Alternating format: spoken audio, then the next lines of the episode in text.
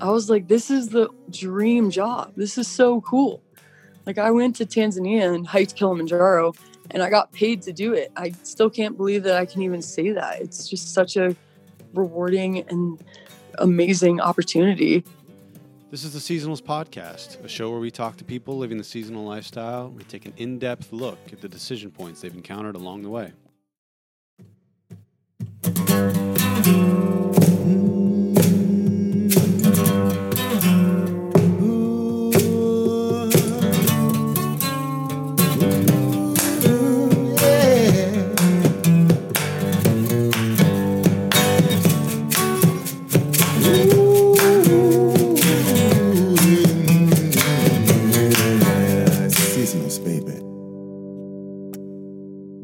Right, I am here with Bethany Stivers. Bethany, how are we doing today? I'm good, Joey. How are you? I'm doing well. I'm doing really well today. It's been a good day. You're in Park City, Utah, is that correct? I am, yes. I've been living here for a little over a year now. So I I've heard a little bit about the snow sports that go on there, but for those listeners that love skiing, snowboarding, etc., tell us a little about the conditions and uh, you know sort of what Park City looks like and feels like. Well, right now, um, we have a little bit of snow, not as much snow as we've had um, this time last year. But I live um, like a 10 minute walk from Town Lift um, at Park City uh, Ski Resort. And there's another ski resort called Deer Valley that's just up the road. Um, so, two resorts right in town, super close, just really close proximity to the resorts. So, I get to snowboard every day almost. Um, so it's really fun. Hopefully, we'll get another storm soon. It's all pretty much man made snow at this point, but still fun to go out there and cruise around in the sunshine. Let me make sure I understand the scene. So you you walk out of your house, snowboard in hand, you walk 10 minutes, you get on the lift, and then you snowboard the rest of the day. Like that's a thing that you can do there. Yeah, definitely. And I actually, the coffee shop I work at is right across the street from Town Lift that I just mentioned.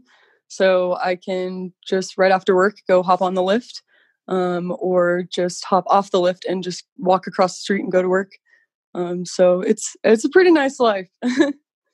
Yeah, that sounds like uh, a dream dream town.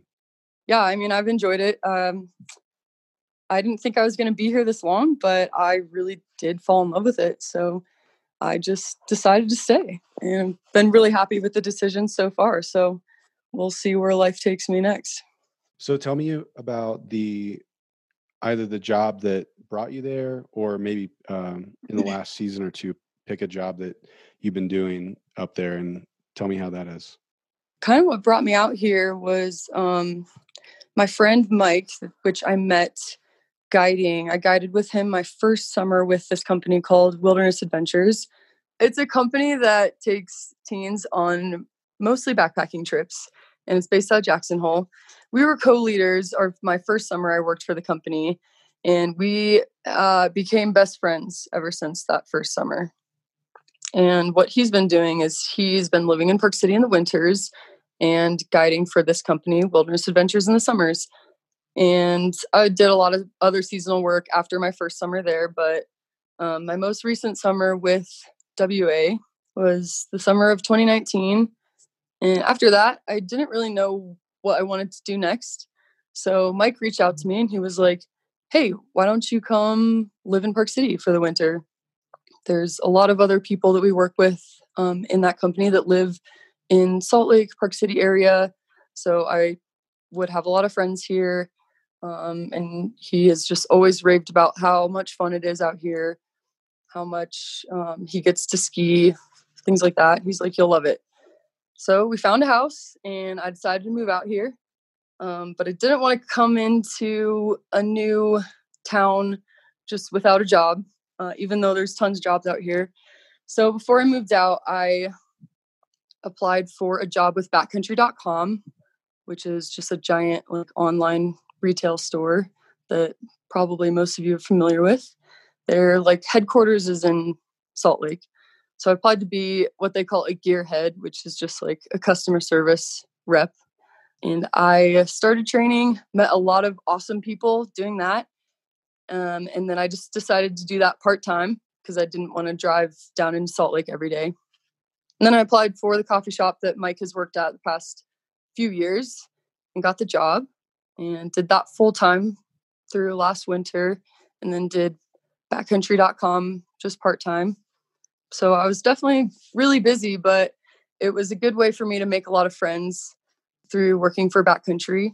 Then I stopped doing the job at backcountry beginning of February and just decided to do the barista job full time because I wanted more time to go snowboarding. But then the resort shut down early because of COVID, but that's a whole nother thing. So now I'm pretty much just a barista and still living in Park City. And a full time snowboarder. Full time snowboarder, exactly. Tell me about one of your favorite days you had working for uh, Wilderness Adventures.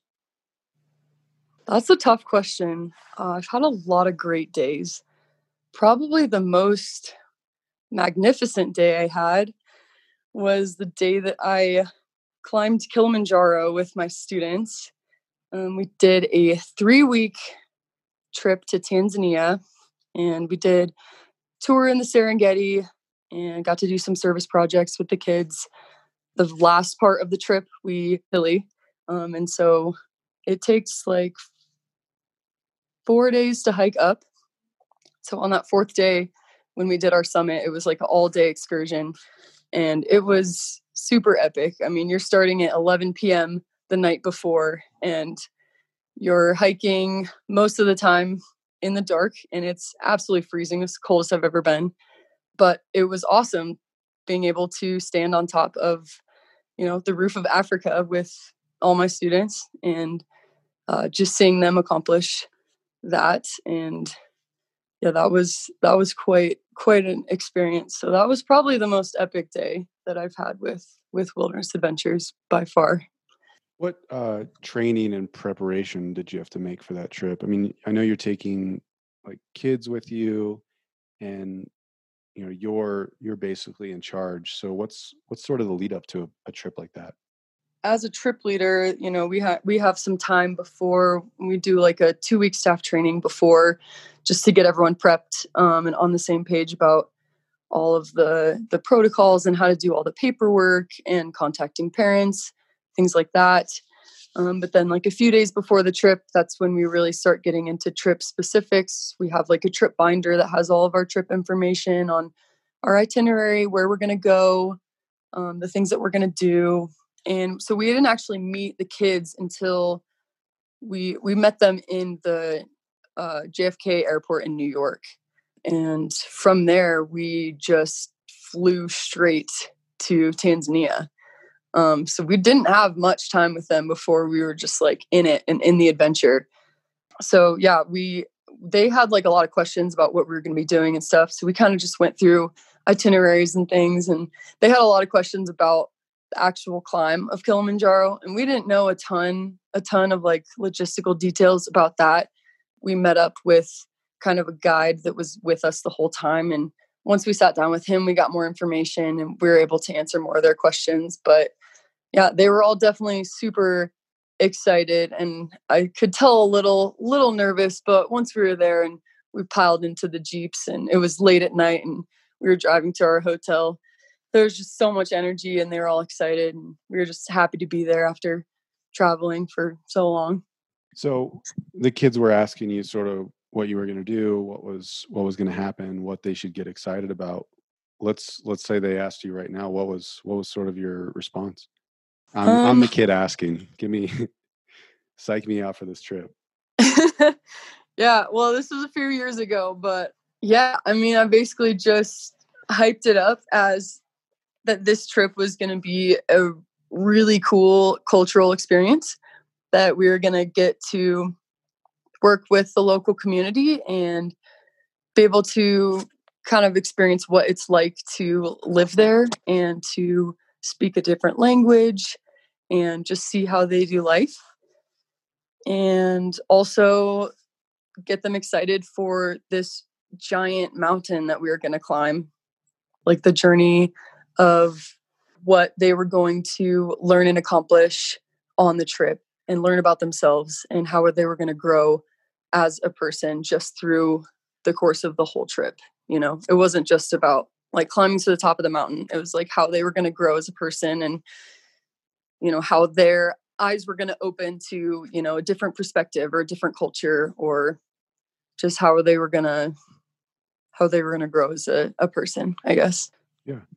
Can you give me some specific examples that you saw of that going on during the trip? Yeah. So our kids overall, they weren't like, I wouldn't say they were exemplary students. They definitely were good kids. None of them had like bad behavior. We didn't have bad behavior issues. But, you know, when we first met them in the first few days, we kind of could tell that it was kind of a bunch of, I don't know, it kind of seems harsh to say average students, but they just didn't seem like above and beyond. So I was like, okay, I want to change that. And so, kind of over the course of the journey, we really saw them grow and get pushed out of their comfort zones. Like, even in the sense of something so small, like we had chefs that would cook us food every night. It was honestly like the biggest struggle with this group to get them to just eat food. And we were just trying to teach them that it's really disrespectful if you don't like eat food that's prepared for you and things like that and they did prepare a lot of food but me and my co were just trying to eat as much food as possible.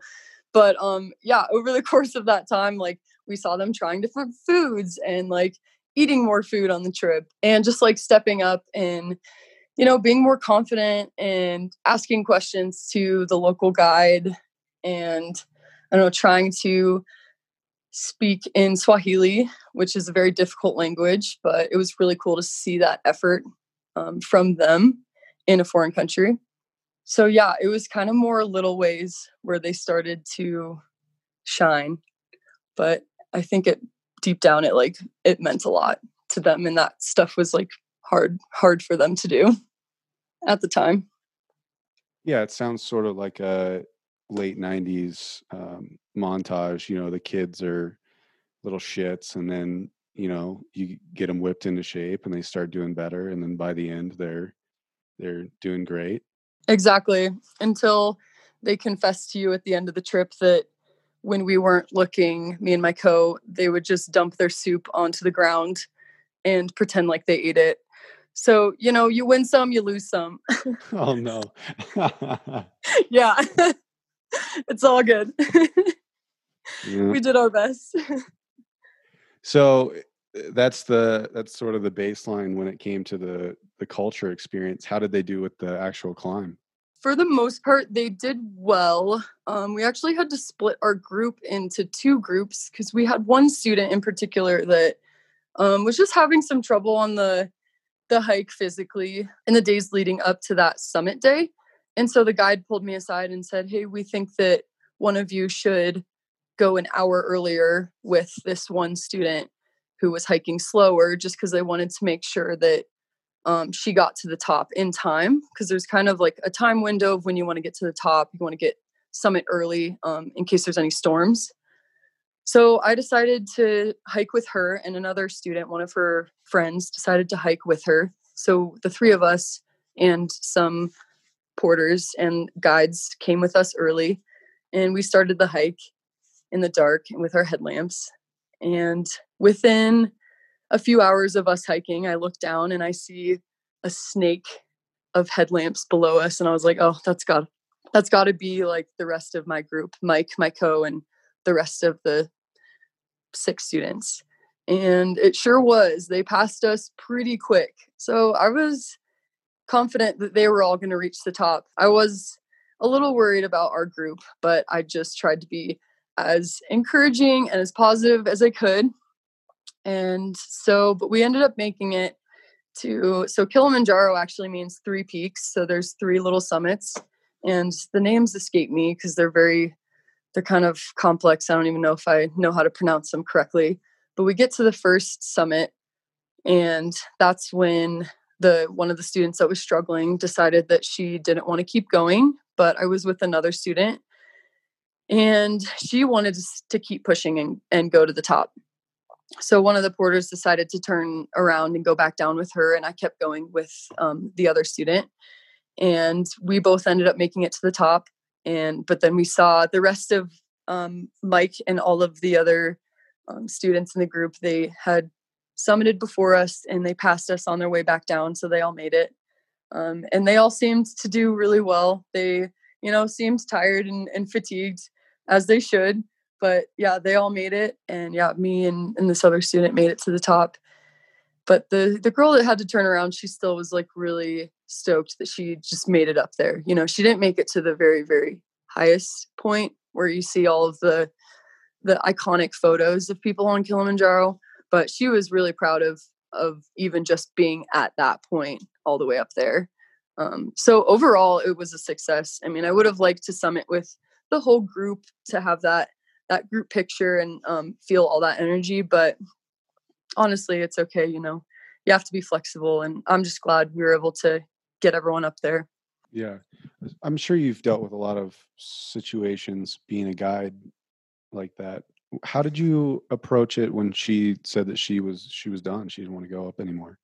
First of all just wanted to make sure that she was okay with going back down um, that she like felt comfortable and that she was like feeling well physically. Um, i wouldn't have felt comfortable letting her go down with the guide if i didn't think that she was in a good like physical health or something was wrong but she was in good spirits and she felt okay and i could honestly just see how joyful she was that she made it up there but then i could also see how like straight up done she was she was like get get me off this mountain. Like, this is cool, but like, I'm so tired. I'm so dead.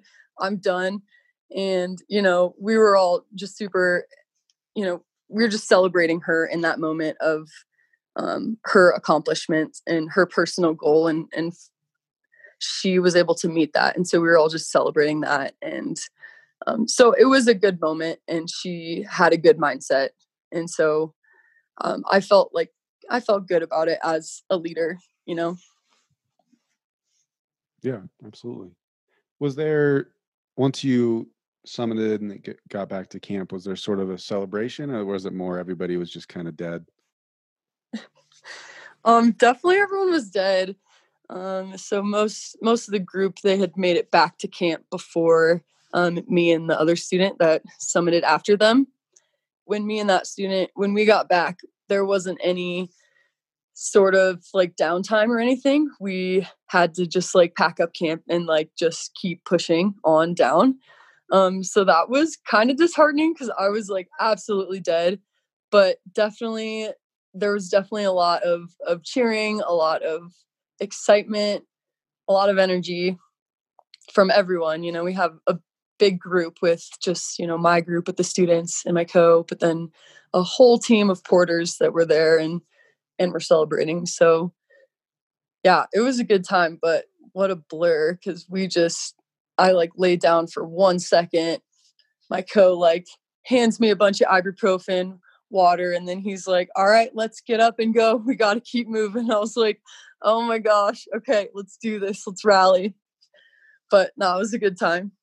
On a trip like that where you've got like the group of kids and you've got sort of the leaders, what uh what was kind of like your getaway once the kids were asleep or you know once you weren't in their faces and you sort of was was it maybe like a, a treat or sort of like a conversation or something else? Like what was your sort of go-to to kind of get out of that kind of unwind from being around the kids? Um, that's super important just to kind of like stay sane because you're around kids so much. You are like okay i need some time like away from them to kind of just rejuvenate and um, just kind of debrief with your co. Um, so while we were hiking, we, you know, we, me and Mike, my co, we'd share a tent. And so we loved having those like pillow talk conversations of just debriefing um, about the day. And I love those moments because we just would get to reflect on um, you know, all of the students, and we'd talk about if we were concerned about anyone and what we can do better the next day. and just laugh and remember things that happened and you know and then when we weren't hiking we were away at a another camp and there was a little canteen area so we'd go get like soda and we'd, we have a lot of paperwork we have to do so we'd go away from the kids they'd be over in the tents and we just like do our paperwork and and chat but um but yeah we loved those times and and i'm really thankful that i ended up being becoming best friends with my co. Definitely makes guiding a lot easier when you really connect with someone and you really enjoy hanging out with them and creating memories and laughing and having a good time so yeah yeah, I, I bet. I, there are definitely some people I would not want to share that job with that I'm also friends with. right. yeah, it takes so, a special person for sure. Yeah. Complementary person, symbiosis, all of that needs to be there. Yeah. So yeah, I mean you've gone you've done two seasons as as the the lead there. Um and I guess when I ask this question, like include, you know, any any of the trips you've been on, but now knowing that um, you have a lot of like experience in the outdoor and being on trips and sort of those experiences, what are do you have any like wild animal stories or like emergency stories that you could talk about? Ooh, this is a fun question. I wish that I had wild animal stories. My first summer guiding, my like one of my goals was that I wanted to see a bear. And we on on our second trip, our first trip was the one to Tanzania, which I talked about a little bit. But our second trip, we backpacked through the Tetons, and it's like grizzly country. So I was like, okay, we're for sure gonna see a bear. Never did. So I haven't really encountered much dangerous wildlife while guiding, which I guess could be a good thing, but have encountered some crazy situations um, that could have ended bad, but didn't. Um, so, my second summer I was guiding, we led a three week trip kind of all over. Started in Wyoming, went through Montana and Idaho. We were rafting, backpacking in different places. One of our backpacking trips was up in the Beartooth Wilderness in Montana, which is has become like one of my favorite wilderness areas. It is spectacular. Montana is amazing. And we were doing, I think it was about like a five day trip. And I'm not sure what day of the trip this was, a few days in probably. We are just following the path on the map and a lot of the trails in the Beartooth that are established aren't on the maps like the maps haven't been updated. So here we are trying to follow the trail on the map that we were provided and the trail on the map isn't actually a trail that exists in real life and so the trail said that it was supposed to go like kind of straight up the side of this like hill. And so we start going up and we're kind of scrambling through some boulders and I'm looking around to see if there's any indication that there's a trail that this is the right way. And couldn't see any cairns. And we go up quite a bit because I mean that's where the trail said on the map. So we kept going and we kind of get to somewhat of a high point and I stop and I look around and I'm like not seeing any trail anywhere and start to get a little concerned.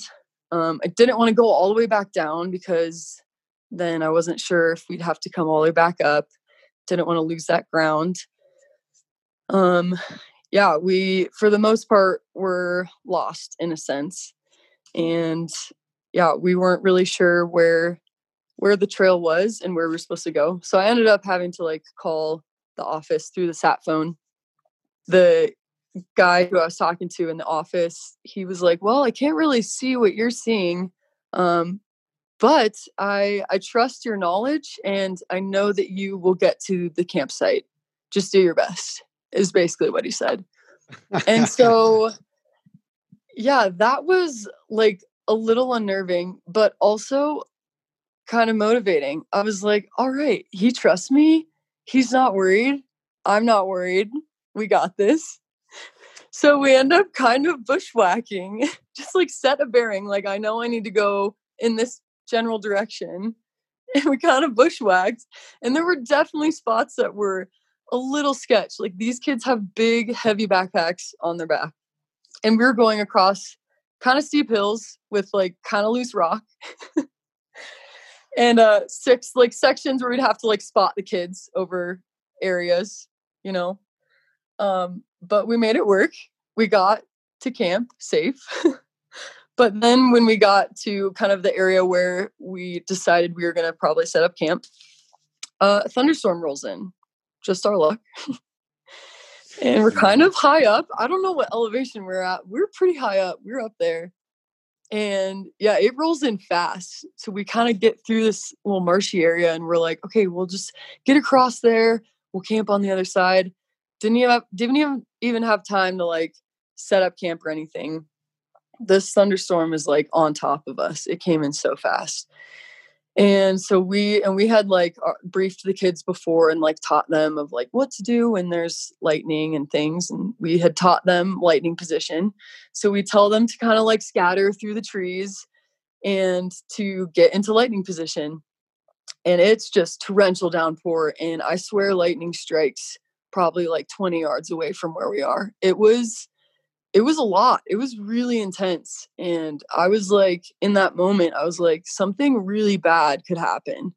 You know, someone could seriously get hurt if if we get someone gets struck by lightning or anything like that. And thankfully, you know, nothing did happen.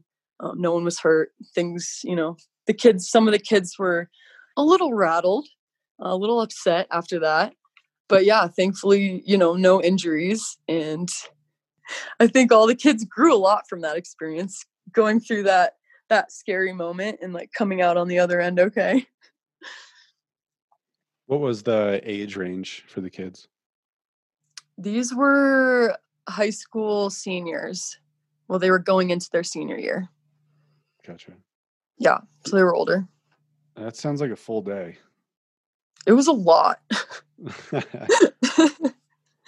but it makes for a good story now. So, yeah, of course. Yeah. And the guy in the office was confident you could do it. Everything was going to yeah. turn out all right. yeah. Not really sure what to tell you, but uh, you got it, champ. uh, so that was the encouragement the... I needed. right. Oh, yeah. It comes in those moments, right? yeah, for real. What does the job description look like for for that job? Say when you're looking at you know it on a website or somebody's pitching it to you what what are the words that you read or hear and you know that kind of sums up what you did and what your duties were? Yeah so the job title is trip leader and so you're basically responsible for leading a group of teenagers for you know about like two to three weeks and you do everything. You are their guide, you are um, their chef, their nurse, their parent at some points. You're everything. And so you have all of these all of these duties but yeah essentially your role is to kind of just mentor them over the few like weeks that you're with them and yeah just be with them while they're doing these crazy adventures, allowing them to have a space to be a leader and to grow and to reflect on what they're going through and what they're experiencing and to just push kids outside their comfort zones and just be alongside them through all of that. Some things that stick out in that you mentioned you know mentoring them and giving them the chance to be a leader themselves. Is there a story or a particular student that sticks out when you when you think about that? I Had a lot of really awesome students that I've gotten to work with. Lots of great leaders, which is really cool. And lots of different situations where you see kids come into it and they're kind of timid and not as confident and then you really see them grow and become more confident. And and as i'm speaking out loud and like externally processing i think of this one kid aiden. Um, he was on our teton crest trip when we through hiked the teton crest trail in wyoming. And we decided to do it in seven days. Most people take like two to three. Um, but on that trip it was all kids that had never been backpacking before.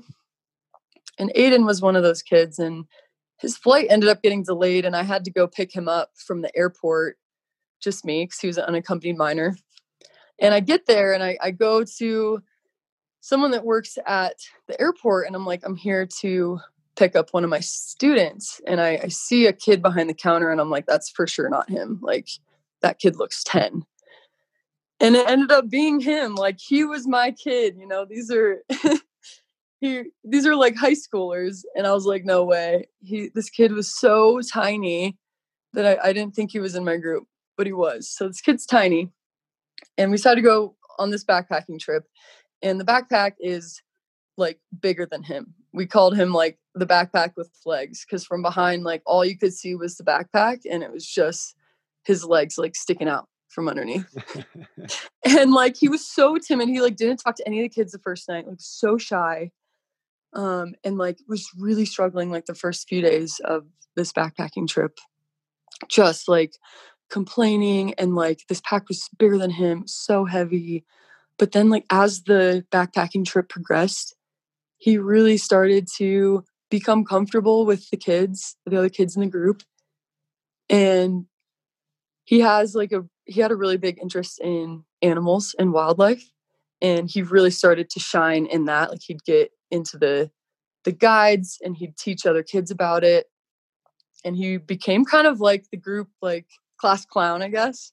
So he'd make the other kids laugh and then he really started to bond with them and really like he became kind of the hype squad like the hype man of the squad um there were definitely hard days in that in that backpacking trip but towards the end he was the one that was like come on guys like we can do it and he'd like charge up ahead and be like the first one and like lead the group through hard days and hard times and i was like look at this kid i don't even i don't even recognize him anymore he's like a whole new whole new guy.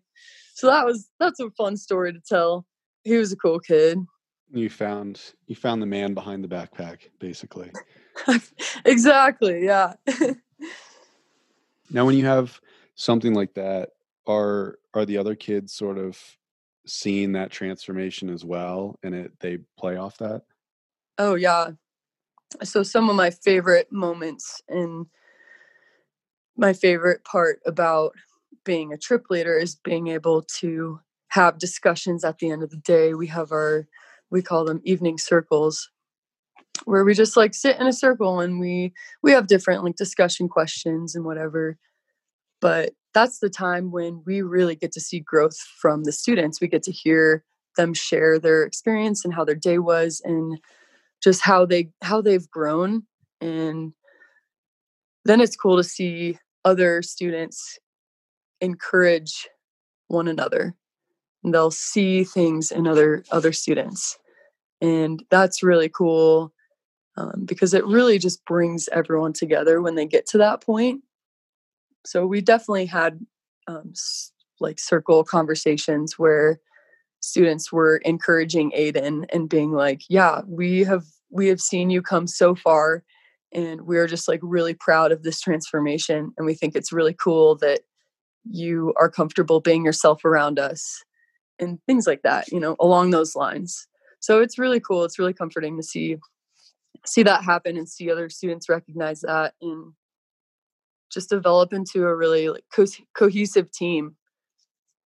And those discuss- discussions really like bring that out. So it's really cool.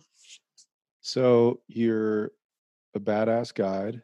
You snowboard like every day in park city. You live and work you know within steps of the the lift that's that's what life is now tell me tell me how you got to this point let's let's go from the beginning how did how did this whole thing kick off back to the beginning. So I like I think my story starts primarily after I graduated college. That's really when my life, especially in the outdoor in- industry, the seasonal lifestyle, that's when it really took off. So I went to school in Colorado and I was studying biology and I thought I wanted to be a vet. Then I became really antsy for a world outside. I wanted to get outside. I wanted to play outside. I didn't want more school. I was like, screw that. I don't want to sit behind four walls and do not like just stare at a lecture screen. So I was decided I wanted to be done with school after I graduated.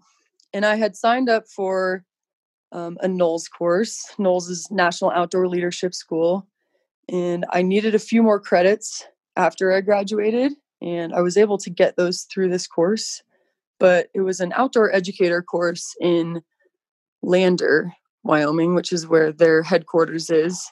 And it was almost 30 days of backpacking and rock climbing.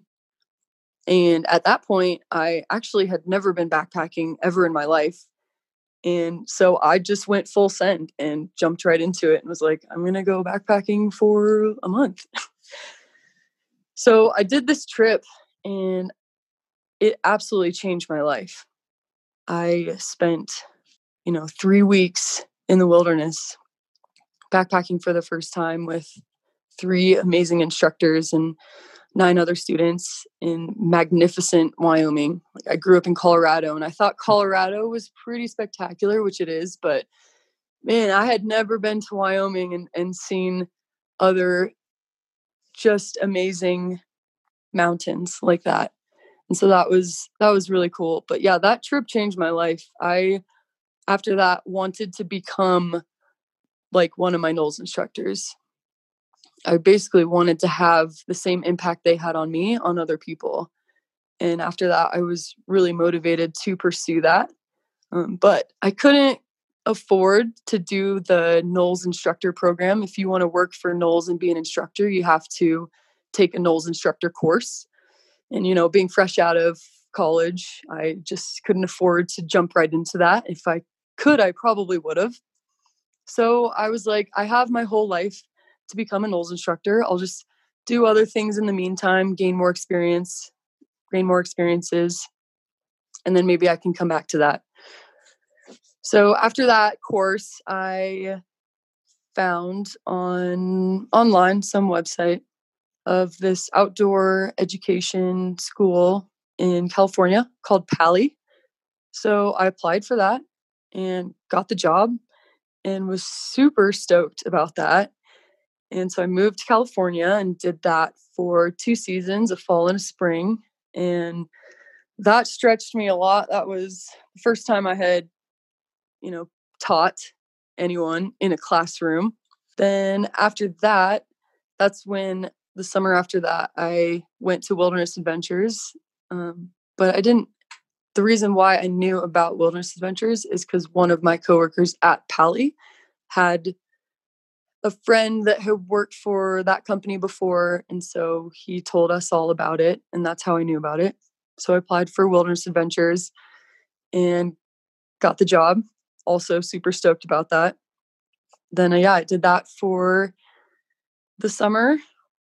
And then after that, I didn't really know where I was going to go. I came back after the summer and actually was going to take a trip to Alaska and just kind of figure it out. But there were some wildfires and I had to cancel my trip. But then I was Googling, actually, I was on the NOLS has like an alumni job network and I was trying to find a job that started later in the fall. A lot of fall seasonal jobs start earlier in like August.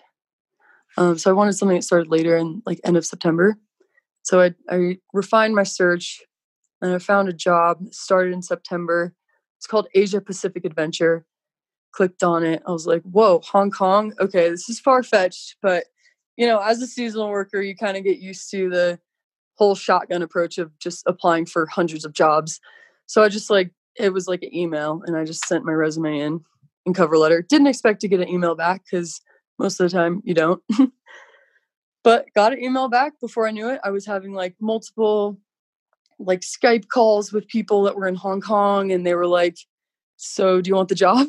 And I was like, I said yes. And then I didn't realize that I had committed to going to move and work in Hong Kong until after I'd said yes. And I was like, wait, what did I just do?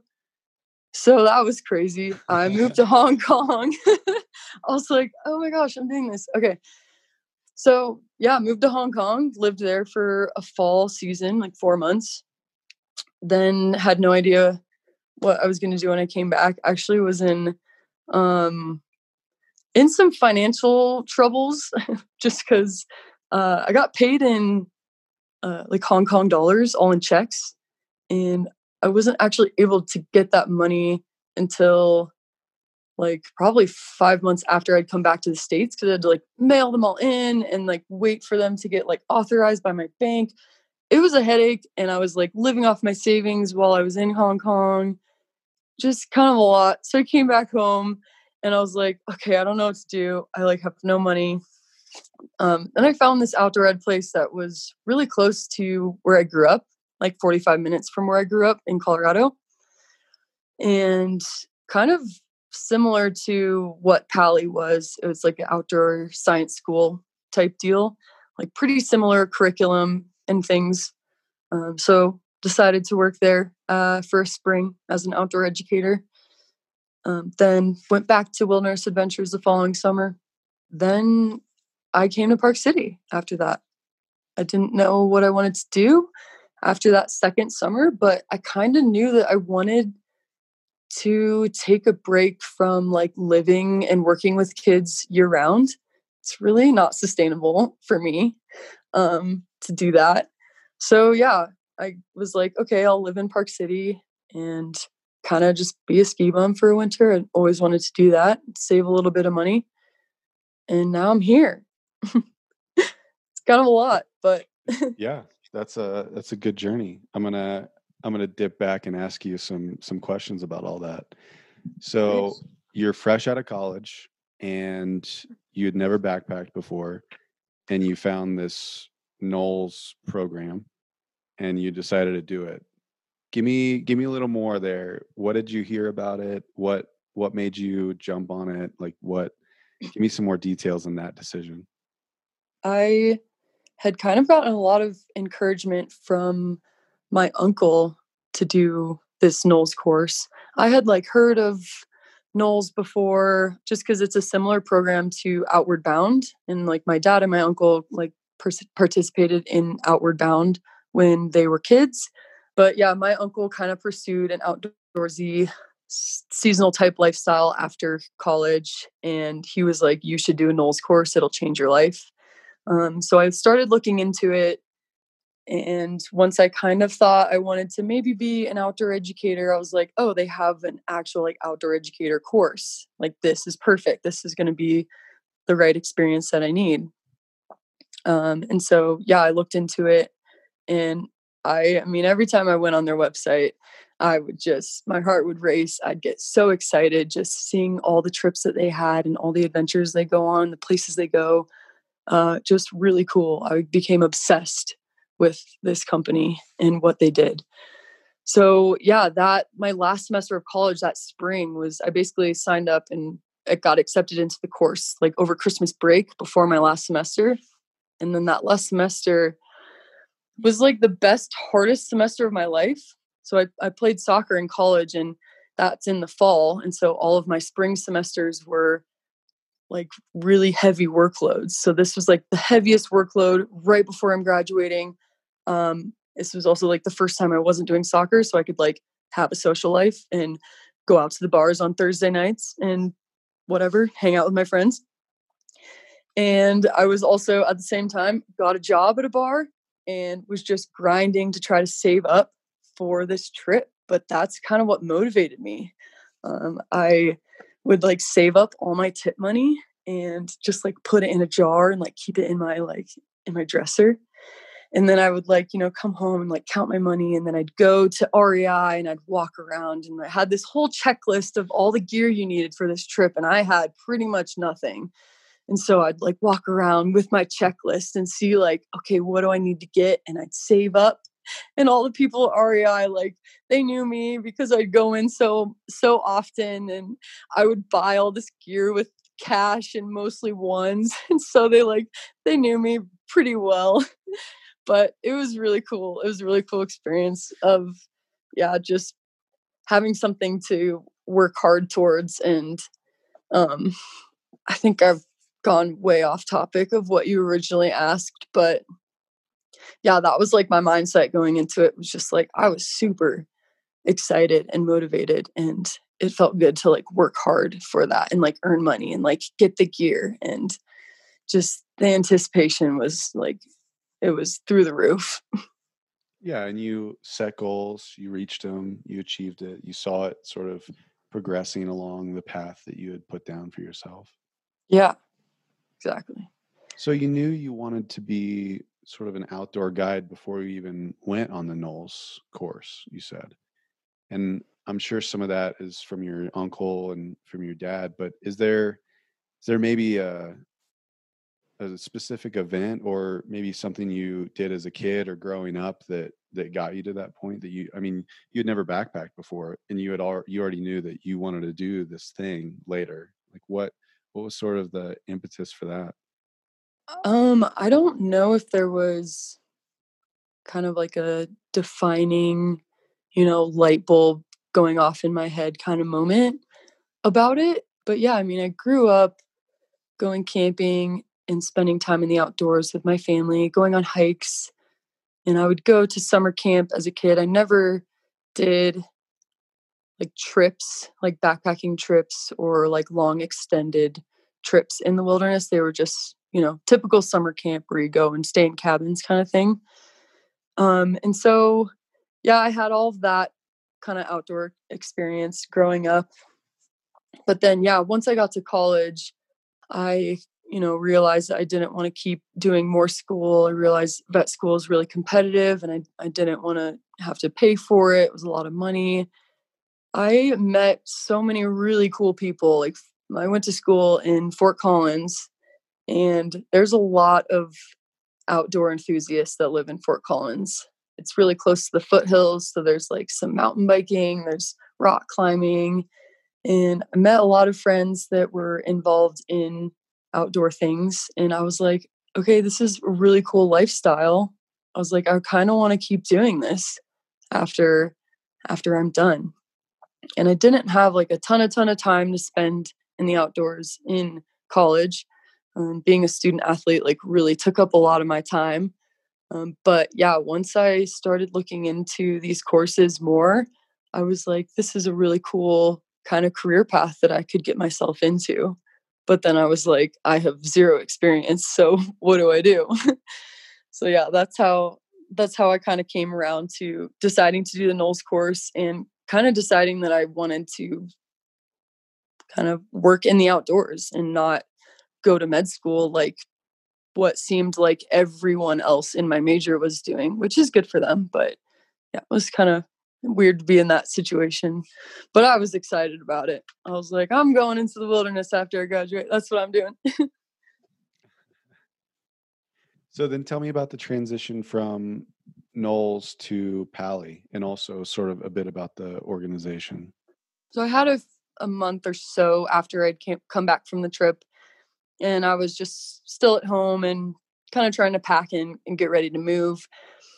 I going into Pali was definitely nervous. I it felt like I was underqualified for it, to be honest, because they kind of sold it as, you know, strictly like, you know, an outdoor education position. I I was on their website and looked at a bunch of their curriculum and the things that they taught and provided for the students that would come on these um, trips and a lot of it was i mean pretty much the whole like what the job is is you're teaching you're teaching kids like in a classroom and then you know also outside but i had never like taught before i don't have any teaching credentials or like teaching experience really i mean so I was for sure nervous and was like, oh, I don't know, I feel underqualified. Like, did I oversell myself in the interview? Like, I don't know if you've ever been in that position where you're like, oh shoot, like might have talked myself up a little bit too much,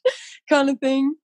But yeah, I mean, once I got there, just flooded with, you know, there's probably staff of like 60 other people that are like kind of my age, maybe some that are like older, but all just, you know, awesome people, excited to be there, love kids, love being in the outdoors.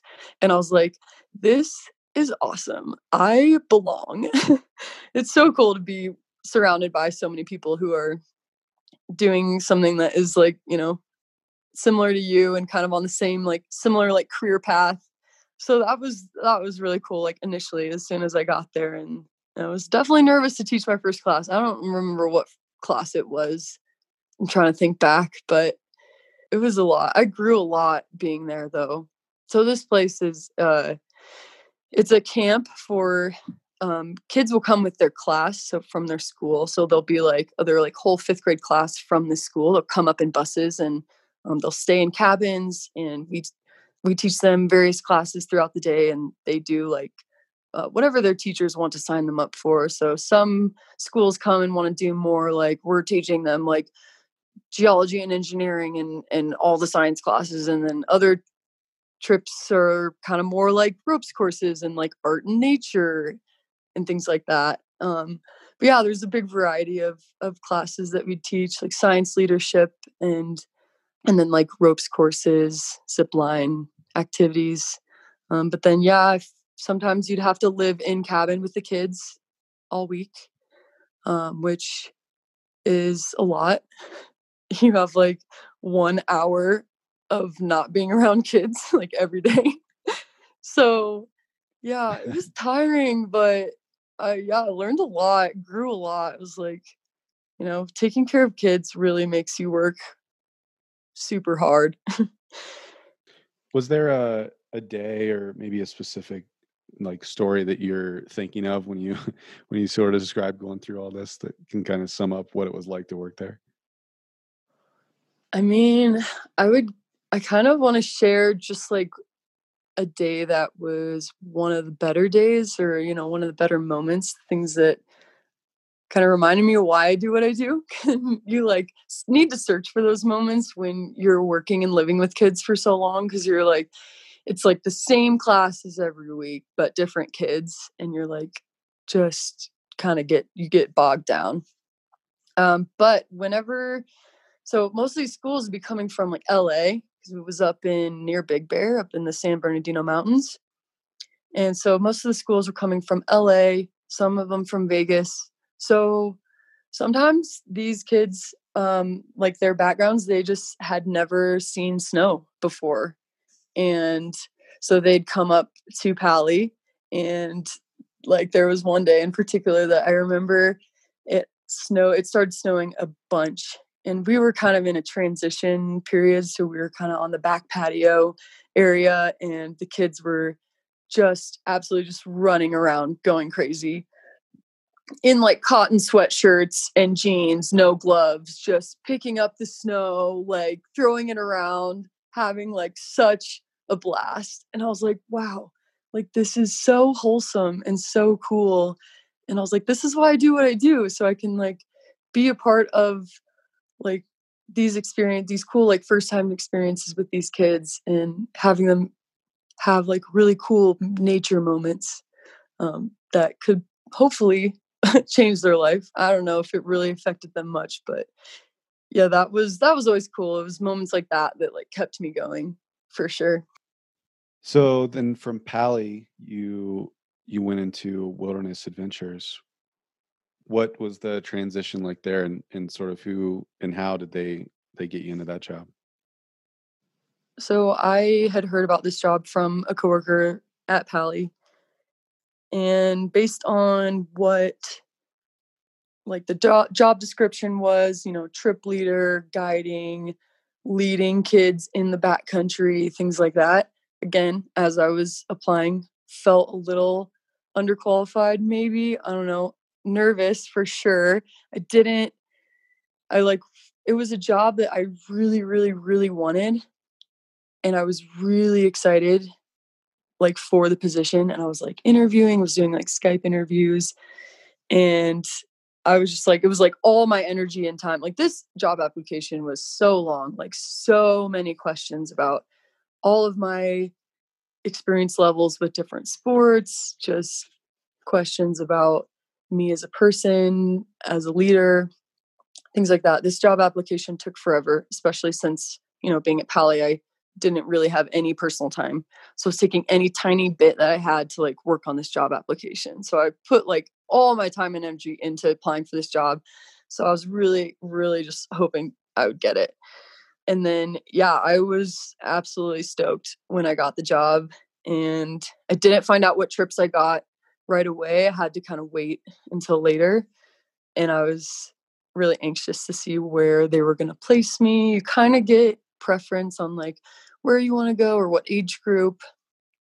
Um, but it's there's so many trips. There's like a hundred or so um, all over the country and the world. And then also was anxious to see who I was going to get as my co. Um, because you know you spend like your whole summer with them so you're like oh i hope they're hope they're cool i hope i'm going to be friends with them so yeah there was a lot of excitement going into that job and then yeah honestly just you know packed up everything from from california and drove all the way back to colorado kind of repacked and then yeah flew flew out out to jackson I mean, what were some of the things that you had heard or knew about this job that made you want it so bad that you were sort of looking forward to? I think I wanted it so bad because it kind of was a similar role that that would be like similar to a NOLS instructor. Wilderness Adventures is, and they even describe themselves as like similar to NOLS, but more huggy. so like less like crazy, like technical wilderness stuff, survival, and kind of more like huggy, like relationships and and learning about ourselves and growing and things like that. But yeah, like looking back, I was like, okay, this is like a kind of a first step into potentially being like this wilderness NOLS instructor that I, I want to be. And it was something that definitely like scared me. I was like, oh, am I qualified? Like, can I do this? And that kind of made me want it more. I was like, I want to do things that make me uncomfortable because that's how I know that I'm going to grow and get better you know i don't always want to stay in my comfort zone and so that job definitely was going to push me outside my comfort zone give me a lot more responsibilities um, that i've i've never had to you know kind of take on before in a job especially working with kids like this is a lot more responsibility than being an outdoor educator. But then also it was just so exciting because I was looking at all the trips on their website and there's just so many opportunities in this company to go so many places all over the world and all over the country and do things that I like being kind of fresh out of college wouldn't, you know, have the money to go do and see and things like that. And so I was like this is also going to be a cool way for me to get more experience doing cool adventures and seeing cool places around the world but also get paid to do it. I was like, this is the dream job. This is so cool. Like, I went to Tanzania and hiked Kilimanjaro and I got paid to do it. I still can't believe that I can even say that. It's just such a rewarding and amazing opportunity. Um, and uh, yeah. so I was just, there were so many things that was like, this job is like, at the at that time was like this job is the dream job this is cool this is the next step yeah, you get to do all this cool stuff and get paid while you're doing it. And other people are paying for this trip that you're in charge of. Exactly. Yeah.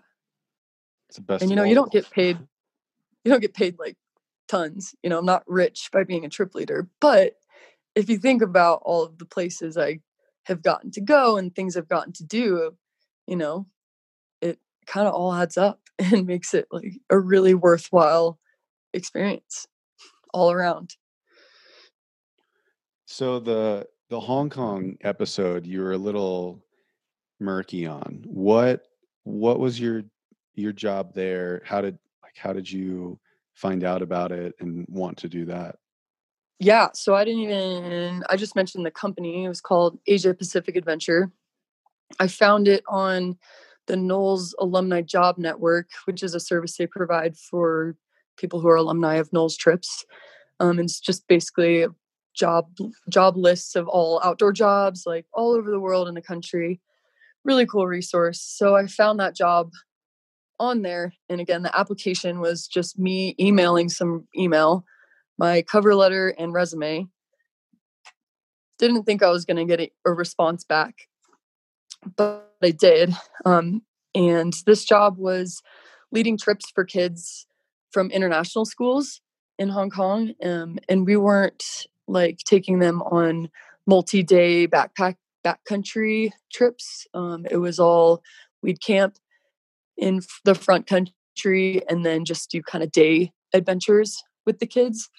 We did that, and it was mostly when I got there, I realized it was mostly going to be like sea kayaking because that's like there's a lot of water around Hong Kong. And so we did a lot of sea kayaking, which was something I hadn't done very much of before. So I was like, this is cool. I get to gain new skills for, you know, for the the toolkit. And yeah, but then we also did rock climbing. We did some ropes course things, uh, gorge trekking um, through these little like gorges with rivers running through it and waterfalls uh, it was really cool. Definitely a crazy experience living in Hong Kong. But it was cool to see like all of the more wilderness areas of a place that gets a stereotype of being like just a city. But there's a lot of really protected wilderness areas in Hong Kong, which I didn't know of until I got there. Did you see any maybe animals that you haven't while you're out there? some wild boars. They just like roam around the island. they just like do their thing. These spiders called golden orbs are literally the size of your hand, maybe oh, bigger. Huge. They're so big. Yeah, Google a picture of, of one after this, but they're terrifying. and they yeah, or don't if you don't want to have nightmares um but yeah they actually like really conveniently like to build their webs like right over the trail or beside the trail so um i guess it's a cool way for you to view them but also a cool way for you to accidentally run into a web and get a spider stuck in on your face. Um, did you ever see that happen to somebody? Oh my gosh i i never saw it happen but this guy that was living we lived in this building that had like three levels and it was all people that worked for the company and he lived on the level below me where like some other guys lived. He like got home one night and was like super rattled and we are like dude like are you okay? And um he was like oh my gosh like i was walking through the jungle and i had a golden orb spider like stuck in my beard. And he didn't realize it for like a little bit of time. Like he had this spider like chilling in his beard. He had he had a like good thick beard. And uh, once he realized to, to, have one of these yeah, to not notice this like really big spider. So yeah he once he noticed it was on his beard he was like like obviously swatting it off running on this path through the jungle all the way back to our house and like was just super rattled. And he like got back and just shaved his whole face because he was so freaked out. Oh. But thankfully it never happened to me but like that story is just just funny.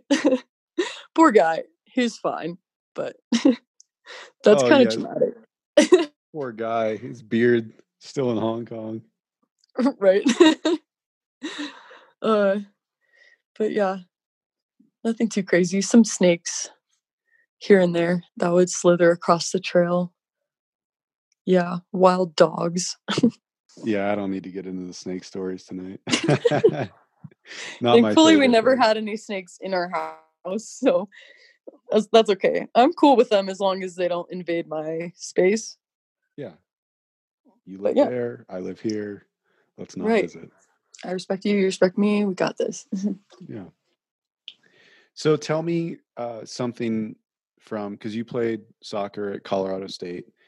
Tell me, other than obviously the physicality um, and the athleticism, tell me something that you got from soccer that you use when you're guiding or you know sort of in these situations while you're traveling and doing seasonal work.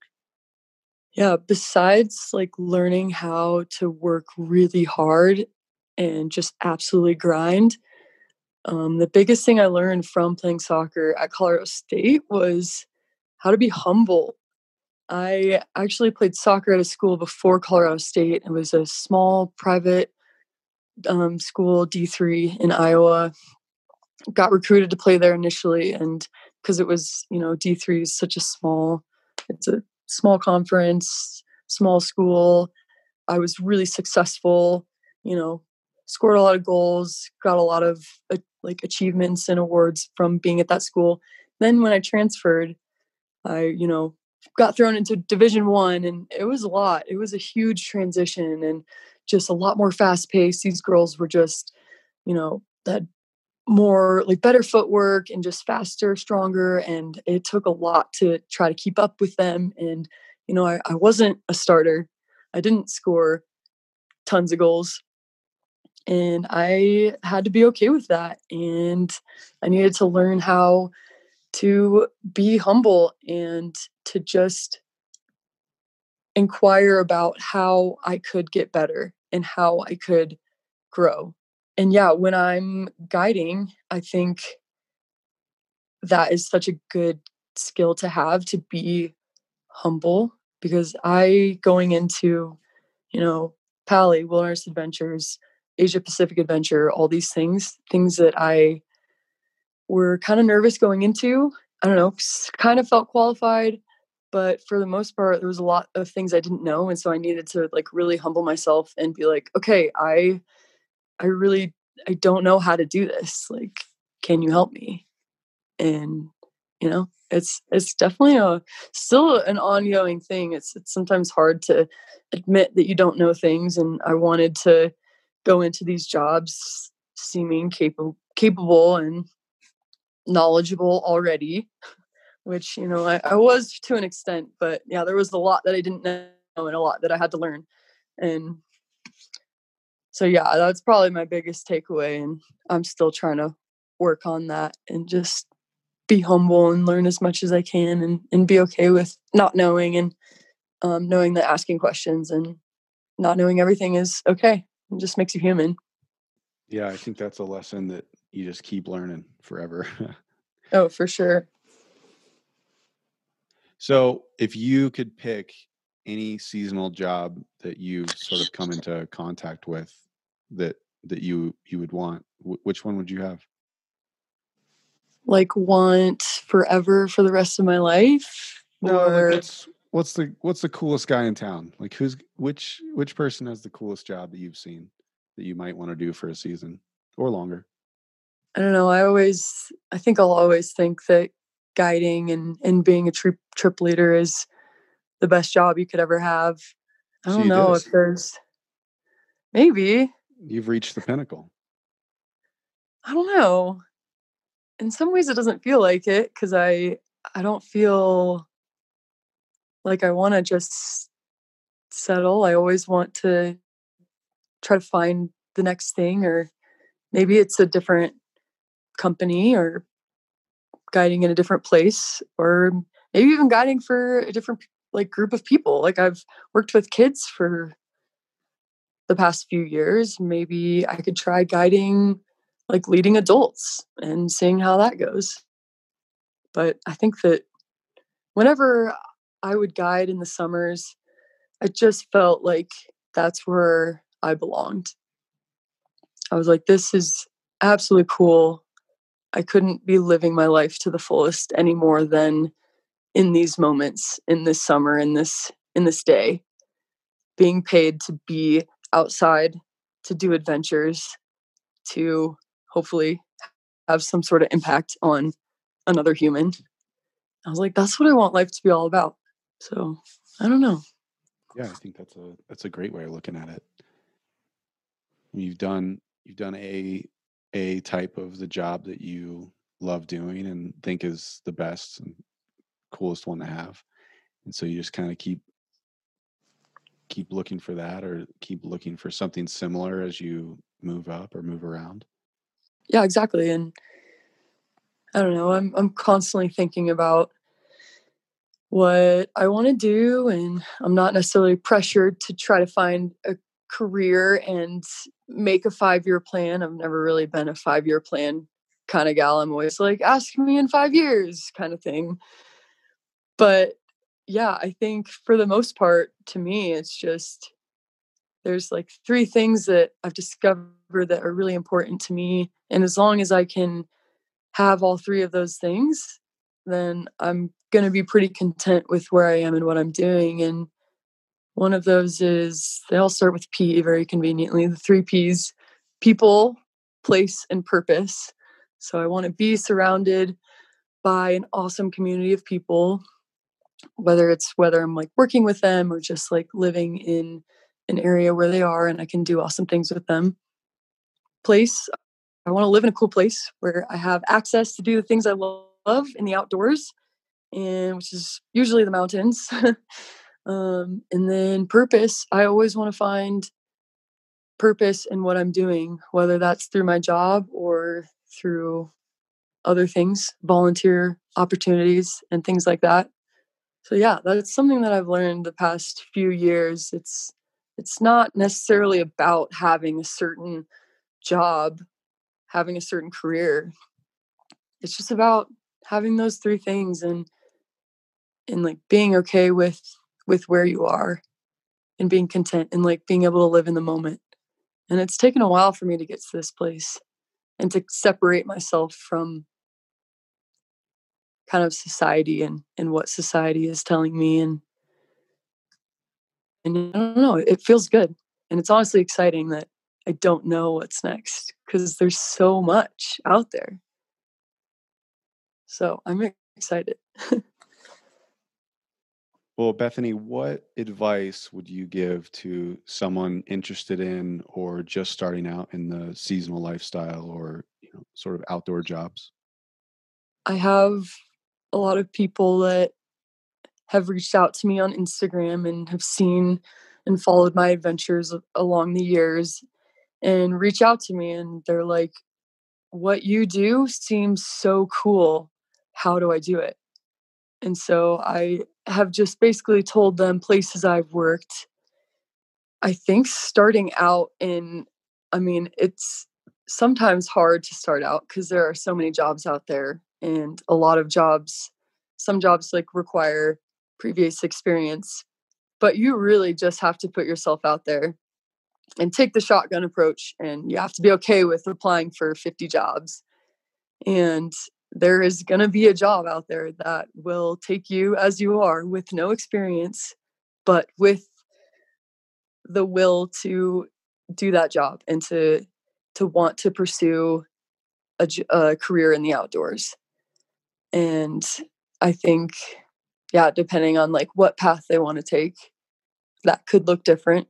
Summer camps are a really good place to start outdoor education camps because they the staff come and go pretty quickly um, and so they're always they're always needing more people but yeah. And to just not care what society thinks to just go for it and that any job any job is a real job. People are like when are you going to get a real job? All the jobs i've done are real jobs. They're legit and they're awesome. And they pay you to do awesome stuff. Exactly. Well bethany thank you so much for coming on to talk to me and connecting and i'm excited to hear about all the adventures you have coming up. Awesome. Thanks so much, Joey, for letting me come on the podcast and share my story with the world. You're awesome. Yeah. That's it. That's the episode. The seasonals are Kelly Mogg, Ryan Deininger, me, Joey Ravinsky. The theme song by Ryan Deininger, Joe Williams, Louis Leva, Chappie, Thomas Hamilton. Follow us on Instagram at the seasonals underscore. Like us on Facebook. Listen to our next episode. That's it. We're out.